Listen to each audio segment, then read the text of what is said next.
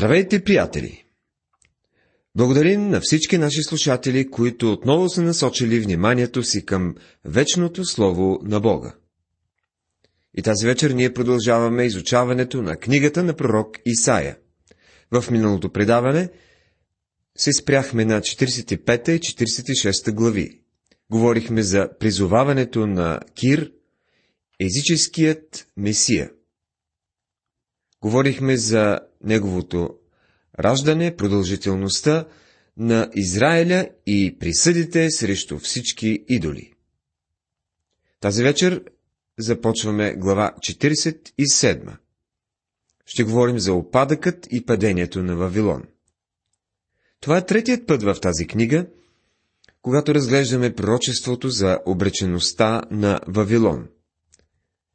Първият път беше в 13 и 14 глави, втори път в 21 и сега в 47.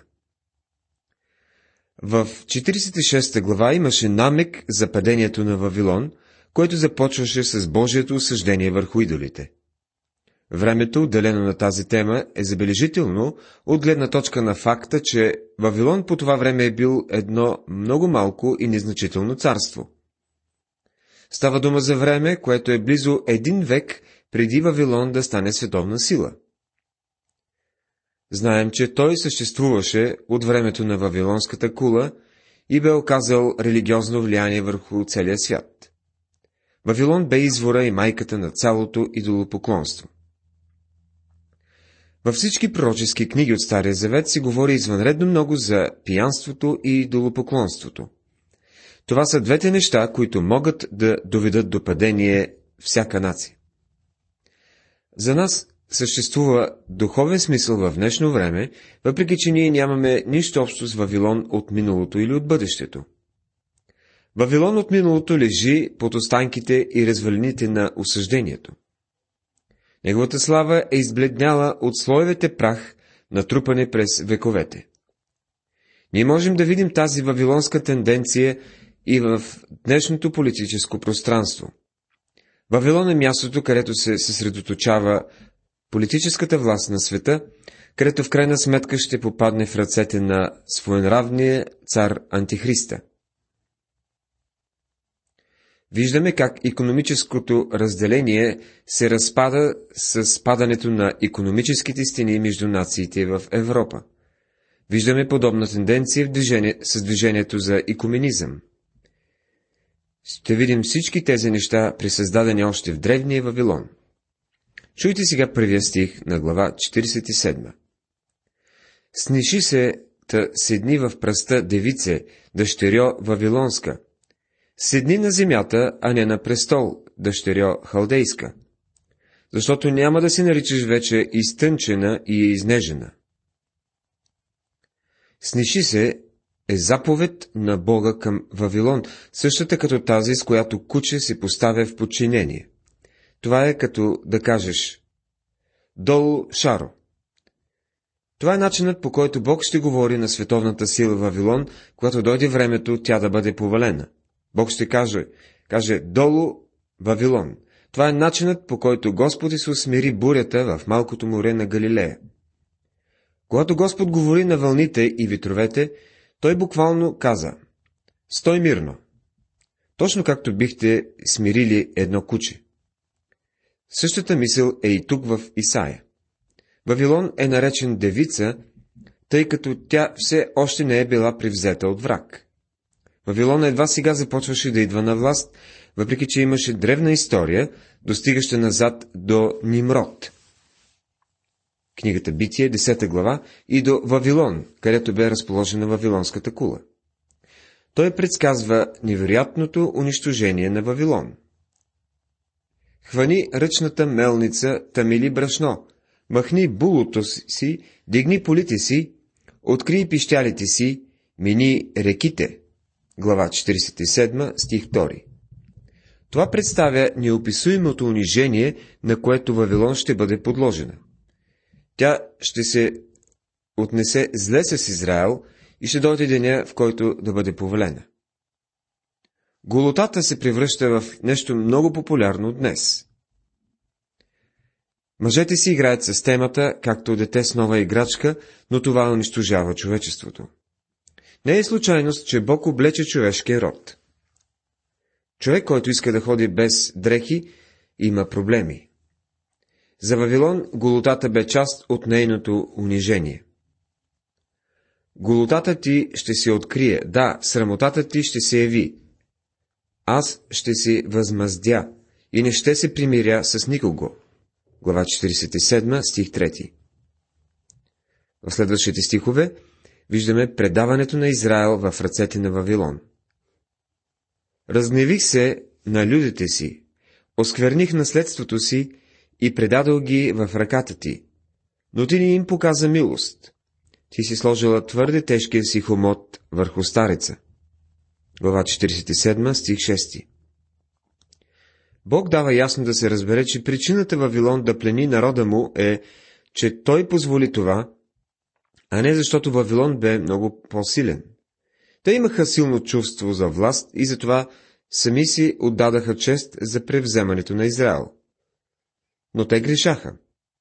Бог предаде народа си в ръцете на Вавилон, защото народът му бе съгрешил против него. Той съдеше собствения си народ. Това е посланието на малкото пророчество на Авакум. И рекла си, до века ще бъда господарка. Та не си взела това при сърце, нито си помнила сетнините му. 47 глава, 7 стих Божието осъждение над народа му заблуди Вавилон. Те мислиха, че тяхната мощ и сила са причината да наделеят над Божия народ. Сега, проче, чуй това, ти, сластолюбко, която седиш безгрижна, която казваш в сърцето си, аз съм, и освен мене няма друга. Няма да стоя вдовица, нито ще знае, що е да се обезчадя. 47 глава, 8 стих Вавилон бе арогантна, наперена и безгрижна, невярваща, че идва страшно падение.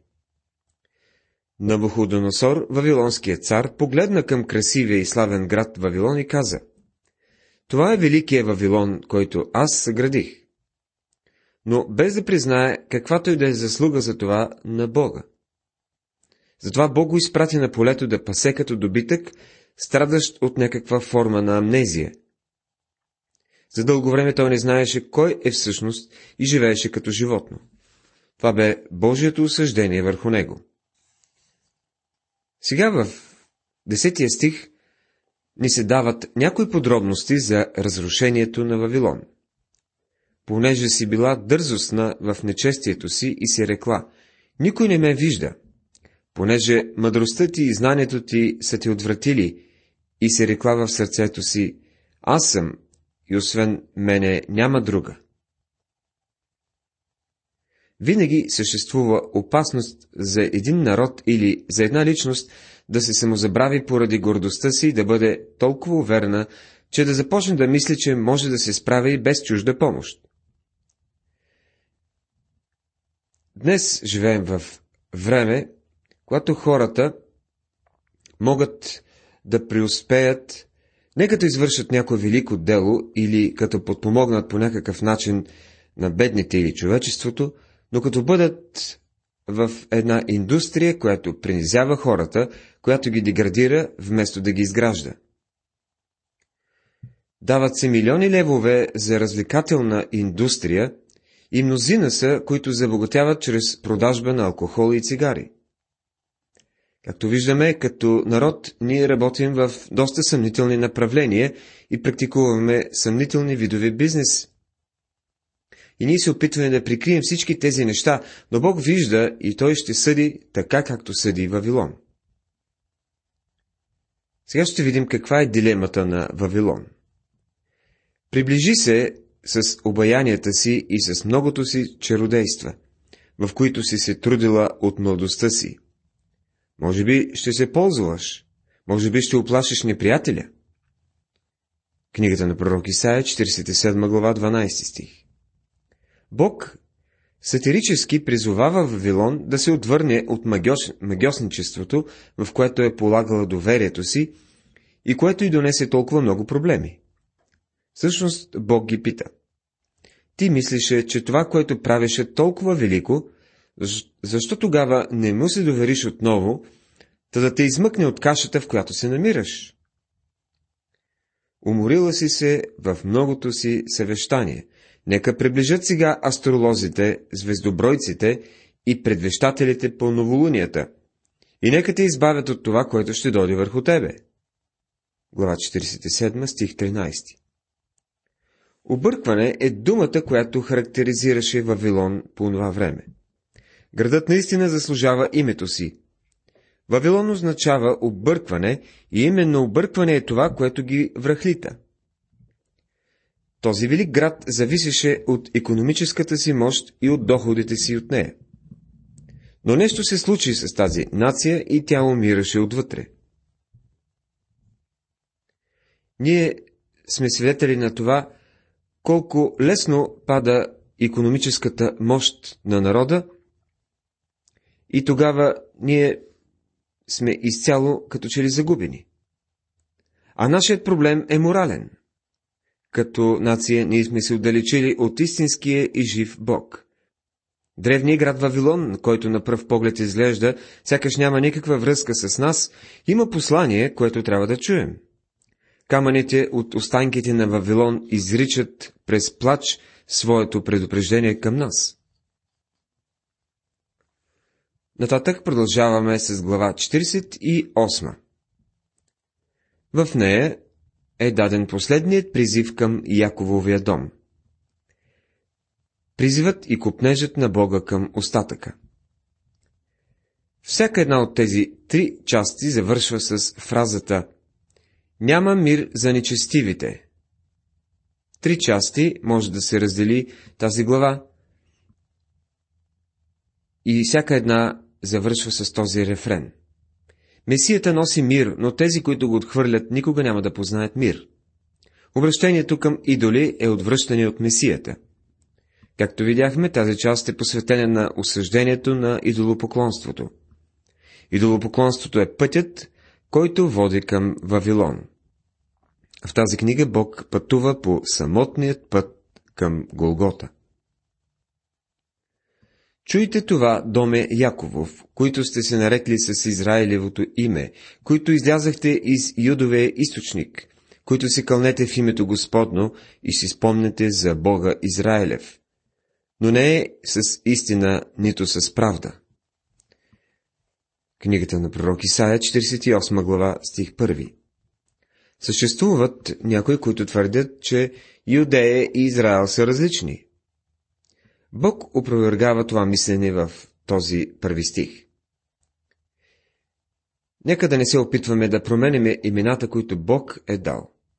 Целият дом на Израел е адресиран тук и те принадлежат към избраните по линията на Авраам, Исак и Яков. Вероотстъпническата нация назад по това време и сега, по наше, трябва да се заслуша в тази последна заповед, да се обърнат обратно към Бога. Те говорят за Бога на Израел, като че ли го познават. Всъщност, нито те го познават, нито му служат. Те имат една религия, която няма абсолютно никаква сила. Те няма да намерят решение на проблемите си, като се обръщат към Обединените нации, САЩ или други велики държави. Помощ ще дойде едва, когато се обърнат към Бога.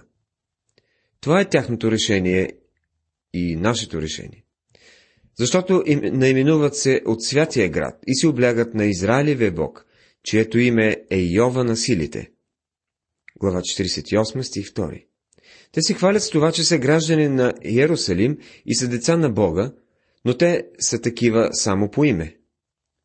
Те всъщност са непознати за Бога понеже познавах, че си упорит, че вратът ти е желязна жила и челото ти медно. 48 глава, 4 стих От самото начало, когато Бог изведе Израел от Египет, той знаеше, че те са корововратен народ. Ние знаем, че Бог не ги избра, защото бяха по-добри с нещо, нито пък избра нас, защото сме по-добри в някакво отношение. Бог избра и тях и нас поради милостта си и защото видя огромната ни нужда. Следващият текст виждаме призивът и купнежът на Бога към остатъка. Той призова народа си да го послуша. Чуй Якове и Израилю, когато, когато аз призовах. Аз съм същият, и аз първият, и аз последният. Глава 48, стих 12 Изглежда, сякаш тук Бог не дресира нацията като цяло, но ограничава думите си до една малка част, наречена които аз призовах. Да, аз говорих, да, аз призовах. Доведа го и пътят му ще благоуспее. Глава 48, стих 15. Това е призив от самото сърце на Бога. Приближете се при мене, чуйте това. Отначало не съм говорил с Кришно. Откак стана това, аз бях там. И сега ме прати Господ Иова и духът му. Стих 16. Исаия е този, който става посланник на Бога. Той ги умолява и в молбата му можете да чуете гласа на Господ Исус Христос. Делич уместно казва следното, цитирам. След като пророкът не е говорил в собствено лице преди това, а от друга страна тези думи са последвани в следващата глава от обращение от този служител на Ехова, който обявява себе си за реставратор на Израел и светлина на езичниците, към Бога, служител, който следователно не може да бъде нито Израел като нация, нито Исая, не остава да бъде никой друг, освен самият Господ Исус Христос. Бог никога не е бил способен да благослови нацията Израел с пълнотата на своето обещание, както и вие и аз не сме благословени толкова, колкото Бог би, искал да бъдем. Чия е вината тогава? Нима вината е на Бога? Не, вината е на Израел и вината е в вас и в мен. Потомството ти щеше да бъде като пясъка и рожбите на чреслата ти като зърната му. Името му не би си отсякло, нито би се изтребило от пред мене. Глава 48, стих 19 Тогава той завършва тази част по начина, по който завършва всяка една от трите части на това основно деление на Исаия с думите. Мир няма за нечестивите, казва Господ. Стих 22 Това е официалното заключение на тази част, където Божият служител е изправен срещу всичките идоли на езичниците. Само той може да даде мир. Ако един човек се е отдалечил от Бога, живеещ в грях, той няма да намери мир в света днес. Разполагаме с няколко хиляди години документирана човешка история, която ни показва, че никой, който се е удалечил от Бога, не е намерил мир. Продължаваме нататък и с глава 49. В нея е дадена проповедта на Господ Исус Христос към света. В този трети и последен раздел на книгата на пророк Исаия има още едно разделяне на три части, което е маркирано с думите «Мир няма за нечестивите», казва Господ.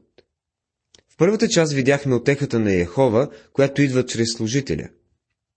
С глава 49 започва втората част, която нарекохме спасението на Яхова, което идва чрез страдащия служител. Придвижваме се към едно определено откровение за Господ Исус като страдащия Божий служител. Ние се придвижваме към Него още от самото начало, но в началото го виждахме повече като силует на заден план, като служител, който носи отеха на Божиите хора. Колкото по-близо стигаме до глава 53, където се намира това чудесно откровение за Христос на кръста, толкова по-ясно ще го виждаме. Израел също бе служител на Яхова, но той се провали като такъв. Сега Бог говори за друг служител и това е Господ Исус Христос. Пророческите писания говорят главно за Израел като Божи служител и все пак окончателното значение на думата служител откриваме в личността на Христос. Класическа иллюстрация на това има в Осия, 11 глава, 1 стих, където е записано Когато Израел бе младенец, тогава го възлюбих. И из Египет повиках сина си. Това е изпълнено в Христос. Нацията си провали, но този, който излезе от нацията, ще успее. Започвайки тази глава, ние слушаме проповед на Христос така реално, както и 12-те апостола го слушаха в Галилея. В тази глава виждаме как Христос излиза на преден план, за да стане спасителя на света. При това, народа Израел не е забравен, защото неговото обещание за възстановяване на земята е препотвърдено. От всичките религии на света няма нищо, което да може да се сравни с тази забележителна проповед на Господ Исус Христос. Той е един, който гледа към света като Божий служител, който е дошъл като спасител на света. Всяка религия обикновено се ограничава до една или няколко етнически групи. Като цяло такива религии не надхвърлят границите на племе, народ или нация. Така че повечето божества са местни божества. Обаче Божеството в Божието Слово е живият Бог, Творецът на Вселената и изкупителят на човечеството. Този факт прави проповедта пред нас наистина забележителна. Слушайте ме, острови, и внимавайте далечни племена. Господ ме призова още от рождението, още от отробата на майка ми спомена името ми. Глава 49 стих 1 Христос призовава нациите по света да чуят. На него е дадено името Исус още преди да се роди и това име ще се провъзгласи по целия свят, защото това е името на Спасителя, а светът се нуждае от Спасител. Направи устата ми като остър нож, покри ме под сянката на ръката си и направи ме като лъскава стрела и ме скри в тула си. 49 глава, 2 стих. Острият нож, който излиза от устата му, е Божието Слово и коментара на враговете му, докато той ходеше по тази земя, беше Никога човек не е говорил така. Евангелие от Йоанна, 7 глава, 46 стих. И откровението му завършва с думите Из устата му излизаше остър меч, за да порази с него народите. Откровение 19 глава 15 стих. Това е осъждението на народите от Божието Слово. Забележете какво се казва за него. И рече ми, ти си мой служител, ти си Израел, в когото ще се прославя. 49 глава 3 стих. Това ще се изпълни в нацията Израел и е вярно за Христос. А следващия стих е едно забележително изявление. Но аз си рекох, Напразно съм се трудил. За нищо и на пусто съм изнорявал силата си. Все пак обаче, правото ми е у Господа и наградата ми е у моя Бог. Стих четвърти. Въпреки, че Господ беше отхвърлен и може да изглежда, че е страдал на празно, неговата увереност е в Бога. Дори смъртта на Господ Исус Христос беше победа. Всъщност тя е най-голямата победа, която светът е виждал до сега. Ето защо акцентът в този отказ е върху страдащия служител. При своето първо идване той не събра Израел, защото те го отхвърлиха. При своето първо идване той направи нещо много прекрасно, изработи спасение за света. Ето защо Божите намерения не са възпрепятствани от дребните човешки машинации. Сега проче говори Господ, който ми създаде още от отробата за свой служител, за да доведа пак Якова при него и за да се събере Израел при него. Защото съм почтен в очите на Господа и моят Бог ми стана сила. 49 глава стих 5 Това е един забележителен стих от Божието Слово. Така казва Господ, изкупителят на Израел и неговият свят – но онзи, когато човек презира, но онзи, от когото се гноси народът, на слуга на владетелите, царе ще видят и ще станат, князе и ще се поклонят, заради Господа, който е верен, заради святият Израилев, който те избра. Книгата на пророк Исаия, 49 глава, 7 стих. Апостол Павел каза същото нещо по следният начин. Ако тяхното отклонение значи богатството за света и тяхното отпадане богатството за езичниците, колко повече тяхното пълно възстановяване. Послание към римляните, 11 глава, 12 стих. Отхвърлянето на Христос от израеляните означаваше, че благовестието ще се разпространи по всичките краища на земята.